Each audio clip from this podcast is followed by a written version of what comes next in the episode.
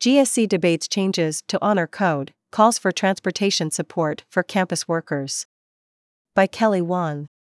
The Graduate Student Council, GSC, met with members of the Committee of 12, C12, to debate the committee's recently unveiled Honor Code proposals, including the restructuring of the judicial process and further research into exam proctoring, during the Council's Tuesday meeting. Members of the GSC also called for increased support from the university administration regarding the transportation needs expressed by campus service workers, graduate students, and scholar populations. Honor Code proposals. The C12 was charged to propose changes to the Honor Code, Judicial Charter, and process and interpretations of the Fundamental Standard in 2022. A student stakeholder meeting was held with members from both the Undergraduate Senate, UGS, and Graduate Student Council, GSC, last week following the release of the committee's proposals, which include restructuring the judicial process and conducting research into the possibility of proctoring examinations.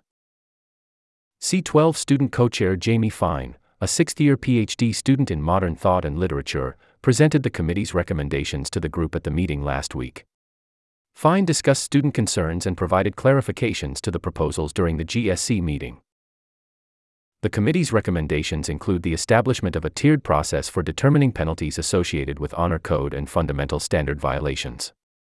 The levels of review include alternative review, which would lead to an alternate resolution process, ARP, mid level review, and high level review, for the least to most serious violations, respectively. Lawrence Berg, a fourth year PhD chemistry student and GSC representative to the Faculty Senate who attended the C12 student stakeholder meeting last week, said that he was concerned about whether the proposal's ARP would encourage a student accused of violating the Honor Code or Fundamental Standard to justify cheating on an assignment by claiming that it is necessary for their own survival.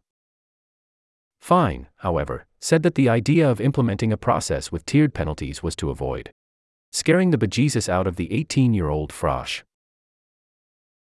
I think that there has to be a little bit of grace, to some extent, for learning, Fine said. Previous reporting from the Daily revealed that, among the undergraduate population, some students support the potential introduction of proctoring examinations while others oppose it. Regardless of their stance on proctoring, however, many students said that the university should provide support to help students learn from their mistakes. GSC co chair and third year aeronautics and astronautics PhD student Jason Anderson encouraged GSC councilors to support the C12's recommendations, saying that passing the recommendations would be more beneficial than keeping the current honor code and judicial process. The honor code and judicial charter and process were both last updated before the year 2000.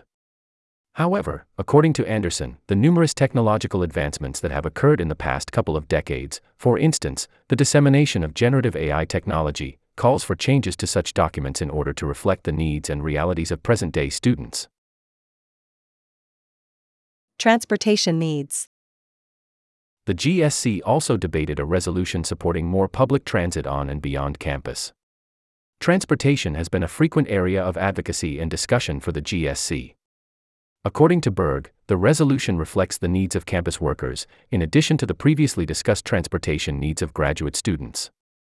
After continued student advocacy led by GSC representatives, the university has announced the temporary and partial return of the Marguerite Shopping Express, which connects Stanford's campus with nearby shopping centers. Undergraduate members of the Stanford Just Transitions Policy Lab conducted a survey to gauge the needs of Stanford service workers, finding that workers are in significant need of improved transportation to and from campus. Potential improvements would include expanding the Vanpool routes offered to service workers in addition to instating a new Marguerite line to reach East Palo Alto. The expanded transit would reach service workers and graduate students currently housed in areas farther from campus. Several councilors said that they hope university administration will address the need for expanded transit, as advocated for by workers, graduate, and undergraduate populations. In these conversations, we've realized that there was quite a bit of overlap between the things that the SEIU workers wanted and what graduate students have been wanting, Berg said. Berg added that the survey results revealed that service workers receive even less support than we do as graduate students.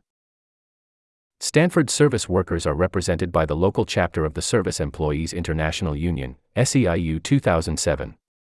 Meanwhile, last week, graduate student workers at Stanford formally launched a unionization campaign for the Stanford Graduate Workers Union, SGWU, yielding more than 2,500 signed cards.